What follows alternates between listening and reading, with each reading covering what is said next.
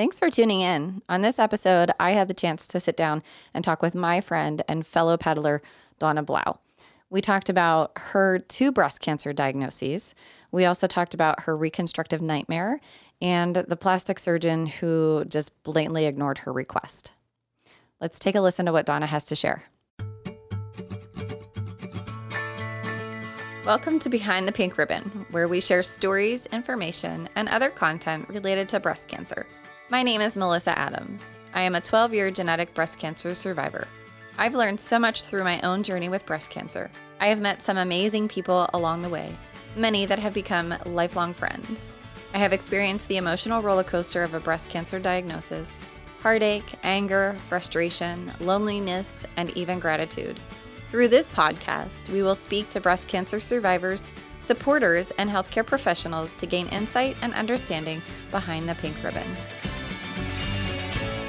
I'm here with Donna Blau, a 27 year breast cancer survivor from Phoenix, Arizona.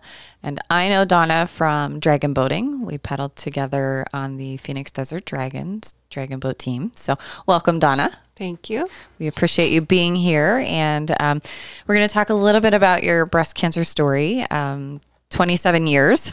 um, first of all, that's uh, that's fantastic. Um, so, yep. you know, celebration mm-hmm. to you on that. So, let's talk about number one. How old were you when you were diagnosed the first time with breast cancer? I was 40. 40. Okay. Um, and did you have a family at that point in time? Yes, I had. Uh, a five year old and a three year old. Okay. And so, we were living in Santa Fe, New Mexico. Okay, so pretty pretty young kiddos mm-hmm. um, at that point in time. Did you find a lump? Did you go in for a mammogram? Did you have a um, an exam at the gynecologist's office? How did you how did all this come about? It wasn't a lump. My um, breast felt warm to the touch and full, more full than my uh, right breast, and it just didn't seem right. I didn't know what it was. I wasn't concerned that it would be cancer because I didn't find a lump, but I went to see. Um, I couldn't get in to see my regular gynecologist, so I saw a nurse practitioner, um, and she suggested I have a mammogram. So I had that done, and um, they got the results, and my doctor called and said she needed to see me, and I came in and they did another test, um, which was through some secretions from my nipple, and they found that I had um, DCIS throughout the whole breast. Okay, so there was no lump, but that DCIS is so on the on the mammogram. It looks like speckled white dots, um, if you will, and so it was just kind of all over through the entire through breast. the entire left breast. Okay, mm-hmm. so what stage of cancer would that put you at with the DCIS? What did they What did they kind of give you in terms? Of? They didn't say anything like that. They just referred me to a breast surgeon, and she told me that she thought the best thing would be just to um, remove the breast. Um, because, but that wasn't necessary necessarily the only thing they could do, um, and I decided to go with that because I didn't want to take a chance. Sure. Since this was, you know, 1992, what if they're wrong? They're telling me it's not going to kill me, but I have little kids. Right. So I chose to go more the extreme route to have the breast removed and have reconstruction. So did you um, so let's kind of back up a little bit um, in terms of having that diagnosis. Is there a family history that you have in no. terms of breast cancer? So nobody in your family, um, nope, kind of popped up. Okay, okay. So did they um, kind of give you any indication of anything? Were they concerned about a genetic mutation at all? Back then, no. Okay. They didn't really approach that at that time. Okay. So I, we scheduled the surgery, and I had a saline implant put in because they had recalled the silicone implants. Okay, so this was back when in the 90s they yeah. were having that conversation about the um, concerns related to the implants and um, had pulled them off the market. Okay. Yep. So did you opt for a single mastectomy or did you do the bilateral mastectomy? They weren't offering bilateral back in those days, at least not in Santa Fe, New Mexico. Um, that was never brought up. Okay. and I didn't think anything of it. I just, I was of the mindset, just fix it, Okay. just fix it. So the did you have immediate reconstruction at the time of the mastectomy? Um, they put in tissue expander, Okay. and I went through that process, um, and then had the saline implant put in. Probably towards the end of the year. I can't remember exactly how long it, it took, but um, I know my kids were gone for a month when I went through that part of it because it it took a time, you know, qu- kind of a lot of time. So Okay. And so did they go with family? mhm, They- they, okay. went um, to their grandparents' ranch in Texas, Okay. which they usually would go every summer anyway for a couple of weeks, but they were there a month. Okay. So that was that might have been a little bit different for them in terms of the length of time for them to be away. Definitely, definitely. Okay. okay. And was that hard for you to have them be away or did you think that that was you know better for them? Like what were your feelings kind of around that? It was better for them and for me. So Okay. they were in good hands. Yeah, yeah. And you just kind of knew that at that time, you know, you kind of needed to be able to take care of yourself. Um, and they, I mean, they were really young. So did they understand anything? Did you have a conversation with them? Um, I don't think they really understood at the time. They were scared. Sure, sure. Do you remember? Um, do you remember kind of what you said to them? I mean, you said so. You said your youngest was 3 Mm-hmm. and so I can't. I mean, I don't. I don't have any children, so I can't imagine how you try to conceptualize that information to a three-year-old. So, do you remember anything that you you said to them? I, when they saw me in the hospital, I couldn't speak very well because I they had done some damage to my vocal cords, and that scared Katie, the youngest. And we didn't really talk about it. We just talked. You know, I just said that um, my booby was sick, and I was having it fixed, and that I was going to be okay, Okay. and that they'd go stay with grandmother and papa, Yeah. and then come home. Yeah. So Well, I'm glad that you had that support of being able to, you know, send them to to their grandparents to be able to, you know, kind of have that space, if you will, for you to recover and and do what you needed to do. So you said that they damaged your vocal cords. Was that eh, from the mastectomy that they damaged the vocal cords during the surgery. During the surgery. the anesthesiologist kind of scraped things on the way down, so I, I had a really gruff sounding voice, and and that really scared Katie. She couldn't understand why I couldn't talk right, or at least the normal way she was used to hearing me talk. Right, right. So- okay. So then so you had the the single mastectomy with the reconstruction. Did you have any other course of treatment? Did you have to do chemotherapy or radiation?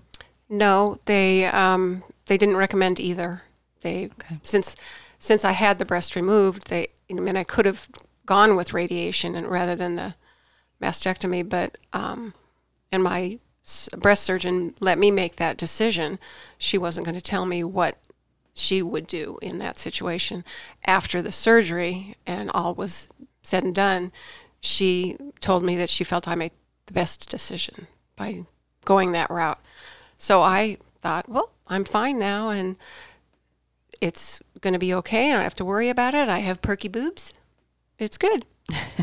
Not realizing it doesn't always work out the way you expect it to. Right, right. So we're we'll talk about that in a moment. Um, but I do want to ask in terms of so you you said that some of your family was in Texas. Did you have a support system around you in Santa Fe? Did you have any family, any friends? Oh, lots of friends. Okay. Lots of friends. And so they kind of helped to support you Mm-hmm. through this process and um, just Oh, yeah, they took good care of me. okay, It was good. okay. And then obviously your husband. Uh, yeah, of course. Yeah. My husband and, and his family and my family, everybody was really supportive. Okay. And I'm sure they were scared because they weren't used to anything like this. And me being so young was surprising. Right, right. So, So you kind of got through that and had the surgery, didn't do the chemo or the radiation. So then what came next? Um, well, we ended up moving out of state and moved to the East Coast. And while I was there, um, I had gone to see a doctor because my implant had started creeping up my chest. So it, it was like getting close to, up on my shoulder blade actually. And um, my gynecologist actually was, every time I'd have an exam with her, my yearly exam, she would um, check that breast as well as my natural breast. And she found a lump underneath the implant growing um, underneath it So like on the chest wall. on the chest wall. And she uh, referred me to a breast surgeon in New York City. Uh, and I went and saw um, this doctor. She was very nice, and it was a team of women, except for the plastic surgeon. And uh, she felt that it was a mucinous carcinoma, so it was slow growing, um, not all that uncommon, but not as common as DCIS. And uh, because it was slow growing, it was an invasive cancer, but it you know they could do something about it. So I thought, great. By then, I had enough tummy fat. I figured I could have them do a tram flap reconstruction and use my own tissue so that I wouldn't have to have another implant and worry about it shifting or it leaking or having problems with it because they do have a shelf life. so how old were you when this when you found the the lump? I was 57. 57. Okay. So this is 17 years later Mm-hmm. that you found something else. Yep. So my guess is, and you know, certainly correct me if I'm wrong, but maybe kind of around that 10 year mark, you were thinking, I'm, I'm, I'm good. I'm good. I'm, you know, okay. I mean, that's kind of the, the marker that most people that I, I know have used. Um, so were you kind of thinking that, or was that earlier for you? Or no, I never thought of that. I just figured I was going to be fine. That So you- nothing, I didn't expect to have breast cancer again. So immediately after you had the first diagnosis, had the surgery, and did all of that stuff, you were immediately like, "I'm good. I'm fine. Mm-hmm. Not even, not even a thought." Didn't even worry about it. Okay. And then 17 years later, you find the a lump. Yeah, that was, I was like, wait a minute. How does this happen? I don't have any breast tissue. But, you know, they can't guarantee they get 100% of the tissue. Right. So Right. So, so then you you have the surgery, and so did they do the um the reconstruction using your own tissue? Yes, they did. Okay.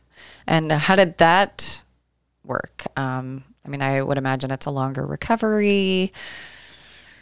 It was worse than the breast cancer. Okay. And so why? Um, the doctor, the surgery itself was pretty bad.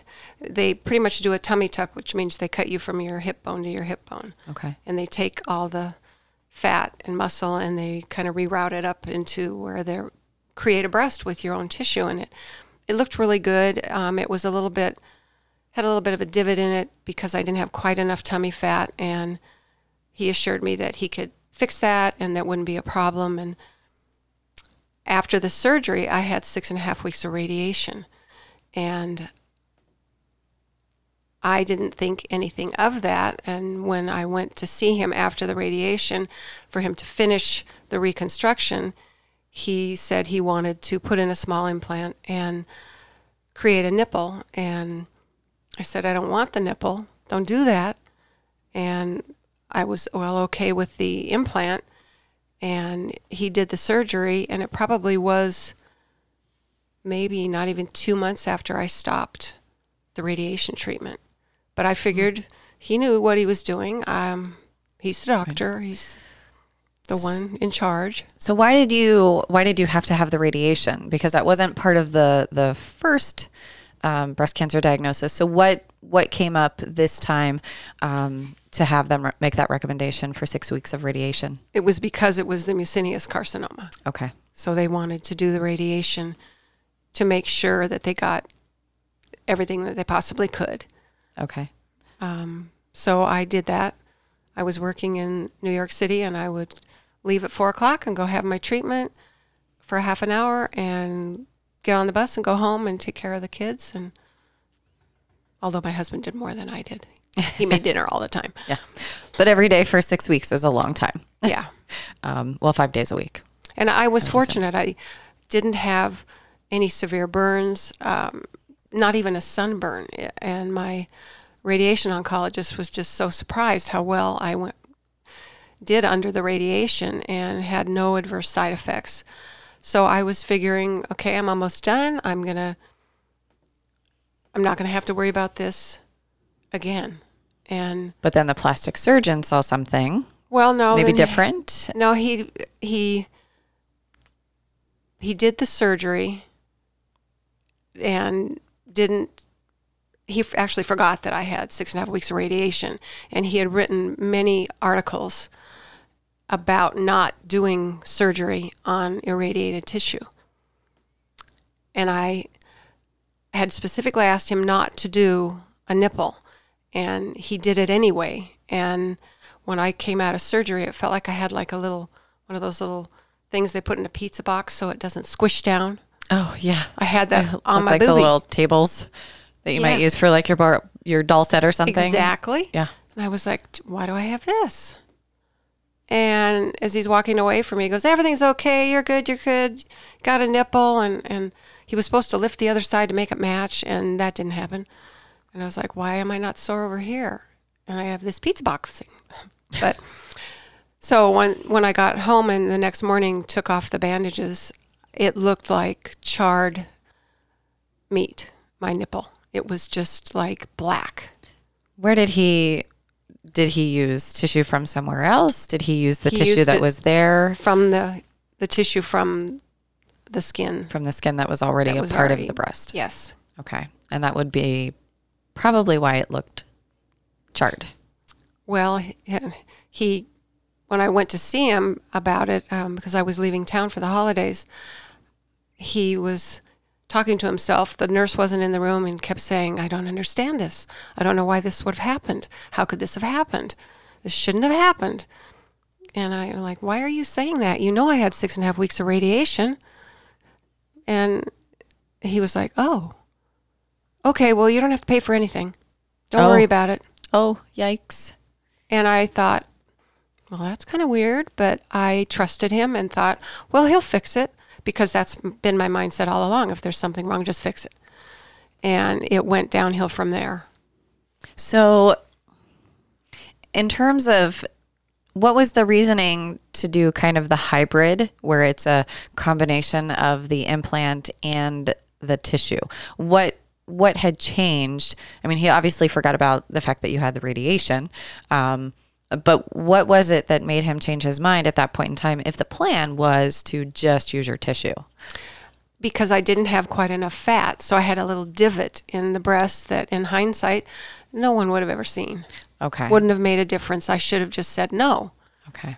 Hindsight's 2020. Okay. So I wasn't connecting. You did say that. So I wasn't necessarily connecting Right. that divot um, to him then suggesting an implant um, as part of it or you, you know, wanting that. So, okay. Um, so then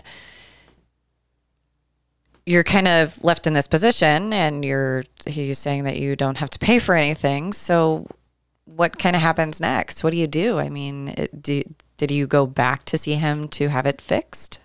I um, it kept getting worse after I left his office. I I went to California for Christmas, and it it was separating. The nipple was separating from the tissue, and it it it looked horrible.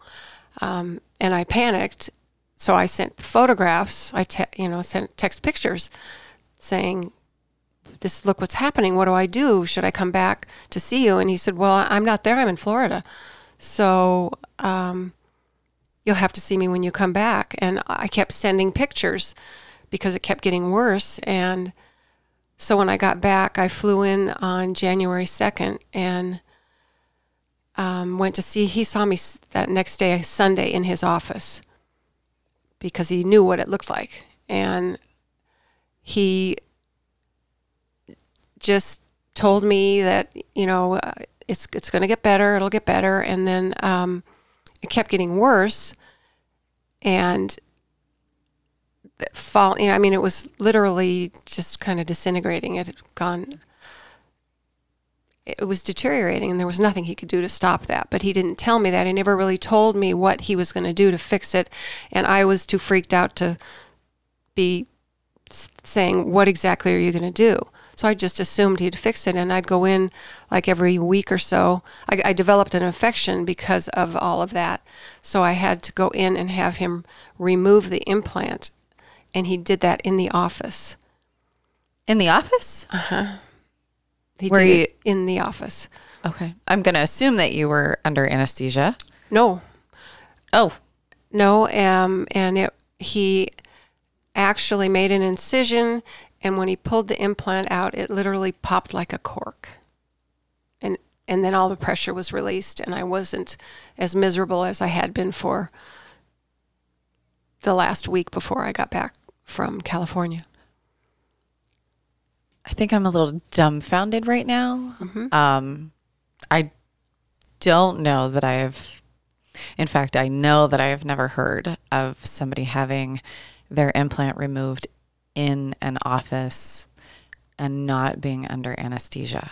He probably used a local anesthet- anesthetic on the breast, but Still, but it i mean he, it felt like he was pushing down on me and pulling back which which because it was really in there i guess and because of the infection it just popped I mean, it's it's under that tissue. I mean, Mm-hmm. you know, you had the abdominal um, tissue moved up there, so I imagine the implant would be under all of that tissue, and so well actually no it was abo- above Oh, it it was above because it? he put it in after the fact after the tram flap okay, was done so um, and then it took probably seven months for the dying tissue to be cut out of my chest once a week um, until finally I listened to my medical oncologist who said you should see a wound specialist.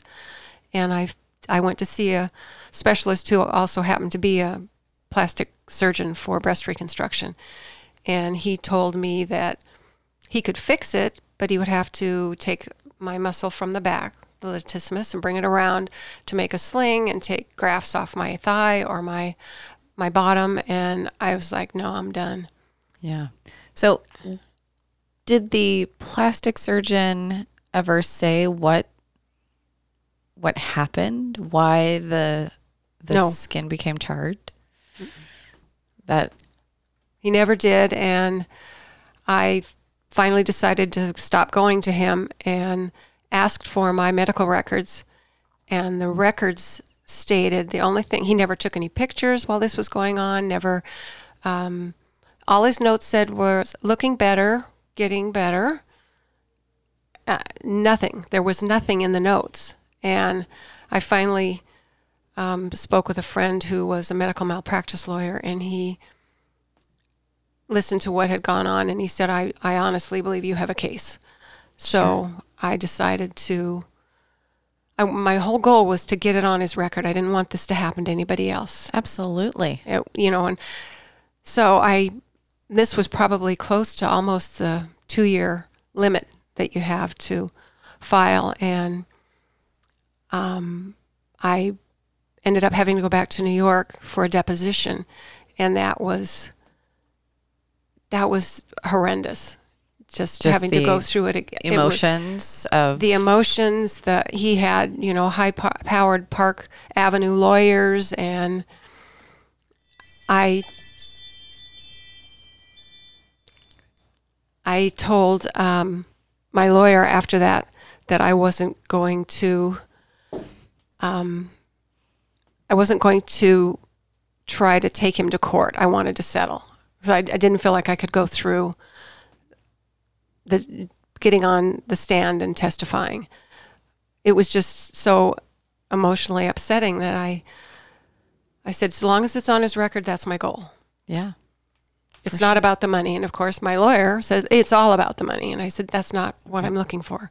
Right. So um, we ended up settling, and it is on his record. And I feel like I, you know, did what I should have done. Maybe saved somebody else Yeah. from having to go through that Yeah. same.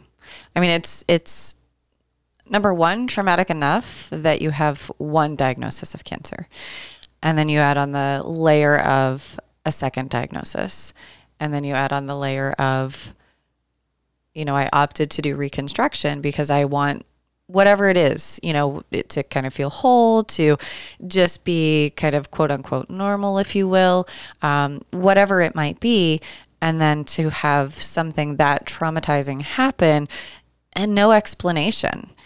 You know, I, I would imagine that that's pretty, that would be pretty hard to deal with. So I, I would imagine that you would want to um, help other people. So I, I think that that's, you know, I'm sad that you had that experience, but I am certainly grateful that you did what you did in the end to kind of save somebody else from the same thing. Yeah, that that I just was so so angry that he how could he forget that? How do you forget your patient has had six and a half weeks of radiation and and be the author of you know medical articles of what not to do on this tissue that had been irradiated? Right. It's like just doesn't make sense. Well, and I think you bring up a really great point. So, um, in terms of seeking out a plastic surgeon, um, you know, not everybody kind of gets put into a situation where their team already has a plastic surgeon that they work with and they they just go there. Um, but being able to research them and ask specific questions um, i think that that's always important. Um, but you know sometimes you're in that state of okay here i am and i trust you and let's just do what we need to do to get this taken care of. So Well, uh, unfortunately, he was the only doctor that um, would do that procedure and had hospital rights at the hospital where I was being treated. So um, I really didn't have an option of anybody else if I wanted to have that surgery. And I really thought that because I've always been positive about whatever health issues I'm having to deal with, that this would all work out. And it doesn't always right and I, I, I, the the wound specialist actually described how I look now as a gross disfigurement, and it's I had a, I pretty much have a hole in my chest right that healed from the inside out, and it's not a pretty picture, but that's okay. yeah Not going around topless. we would still love you all the same if you did. so, so right now there's there's no implant. Um, you kind of describe it as kind of a hole in your chest. Do you use a prosthesis then? Um, Yes. Okay. Okay. I do. I wear a prosthesis, um, and that's you know served me fine. Um, they are a little bit warm, so when we're paddling, it's gets a little hot, and you know that's kind of just the way it is. But um, I just would not have reconstructive surgery again. That's just my personal choice, based, Sure. based on my experience. Absolutely. And I think that that's one of the things that we really want to convey through all of this is that, you know, there's, it's not, one way is not right or wrong. You know, it, it really comes down to a personal decision and what it is that you want for your own body. And, um, you know everybody's story is different. You know we we are all impacted by the same disease but at the end of the day the stories that are behind that that disease and that pink ribbon are so vastly different. Um, you know and and so we do the best that we can. And you know unfortunately there are times when things like this happen and we hope that they aren't as often. Um, and it just you know it leads us to making certain decisions about things that we do or do not want to do Yes. So I, because of that, I I am having my right breast removed because of my um, genetic history and obviously two-time breast cancer survivor, and I passed the gene on to my oldest daughter. So let me, I'm going to stop you right here. Okay. I know that you're getting, I know that you're, I can sense it. So when you had the second diagnosis, they went back and said, okay, now we need to test. Like they were at a different point in time in terms of research, knowing that there's a genetic mutation. So they did test you? No, not then, because oh. um, it wasn't until I moved here to Arizona that I, because of the two time breast cancer incidents, I was it was suggested that I have my genetic testing done. So I did that and because I was over the age of 50 when I was first diagnosed, the insurance would cover it. So I went ahead and had it done and found that I had the CHEK2 gene, which is part of the BRCA gene, and which I thought was a little odd if I, I knew no one in my family had anything, and now all of a sudden I find I have this gene, and um, both my daughters have been tested, and only the older one um, has the gene, and her doctor in New Jersey said she is 65 to 75 percent chance of developing breast cancer. So her recommendation is that she have a bilateral mastectomy with reconstruction by the time she's 35. How old is she now? She's she'll be 33 in November. So I know that that's hard. I mean, I could I could see it, you know, kind of on your face and in your voice, and um, can we talk real quick about sure. what that kind of brings up for you um, in terms of passing the gene on to your daughter? Well, that her decision made me decide to get rid of my right breast, um, and both my girls know I've been proactive and encourage them to be proactive about their health. They know their bodies better than anyone else, and I think it's it's important to have a positive attitude and be aware, you know, eat right, exercise. Right. And I do a lot of it and I'm thin, but I'm toned. Right. So, and I feel like that keeps me one step ahead. Right. And and I pass that on to my girls and anyone else who will listen because I think it's important to right. listen to your body and be proactive. It's, you know, Right. So is she does she currently get mammograms at this point in uh-huh. time? Uh-huh. Okay. She just had um, an MRI. Both girls are supposed to have mammograms and MRIs once a year. And I know Alex has been doing it. Unfortunately, the very first MRI she had, they found a lump oh. in her breast, in her right breast, back um, towards under her arm.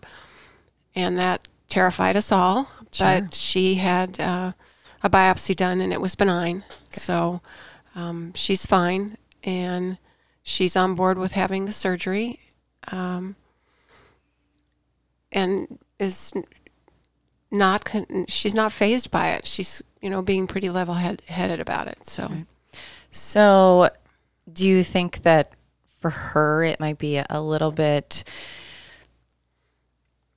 i don't know how to describe this um, would it do you think maybe it's a little bit easier for her to make that decision because she has the knowledge ahead of time um, in terms of okay i know that i have this genetic mutation i have this level of risk of developing it let me cut that risk down um, significantly by just having things removed versus let's kind of wait and see and then a lump kind of appearing and being you know most of us who are diagnosed end up kind of in crisis mode.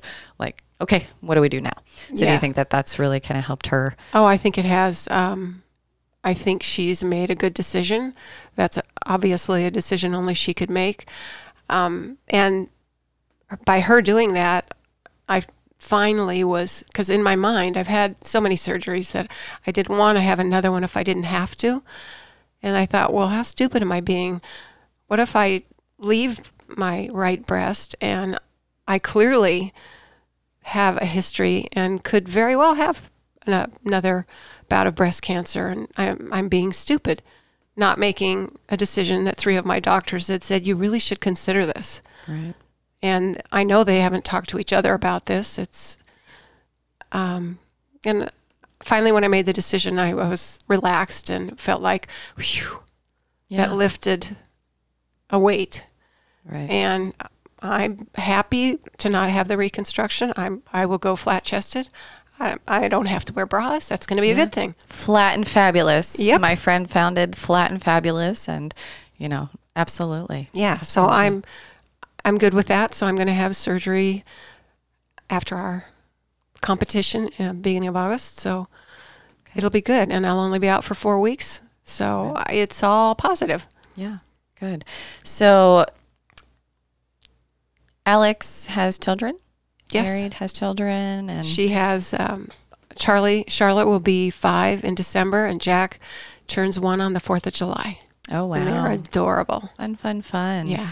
So, have her doctors talked to her as well in terms of um, is she at higher risk for developing potential ovarian cancer? Is that a conversation that She would be yes, uh, but they're not having a conversation right now because of the CHEK2 gene. Yes, you are at a higher risk for ovarian cancer, um, quite a number of other things as well. Um, of course, I'm drawing a blank right now, that's okay?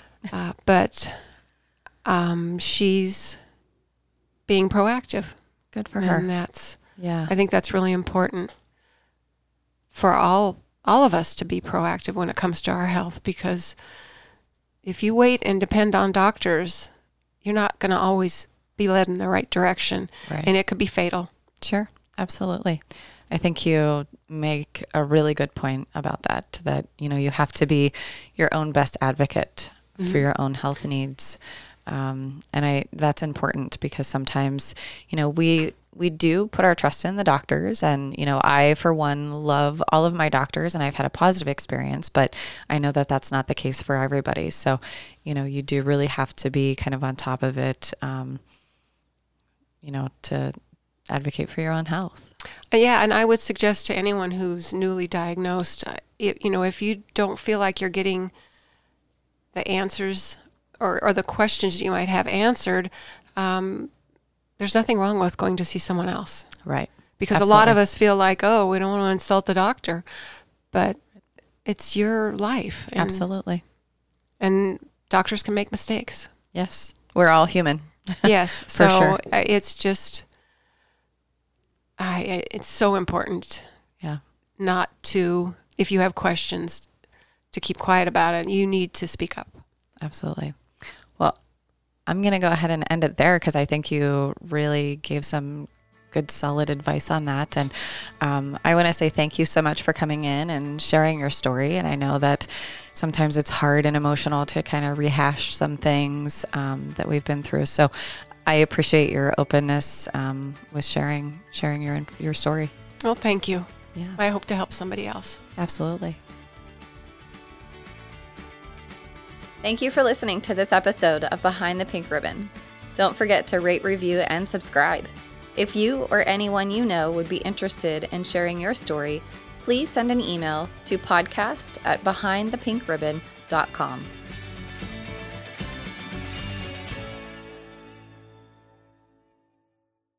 You've been listening to Behind the Pink Ribbon, produced by American Creative Consulting, mixed and mastered at Riverview Podcasting Studios. For more information, please visit designbyacc.com.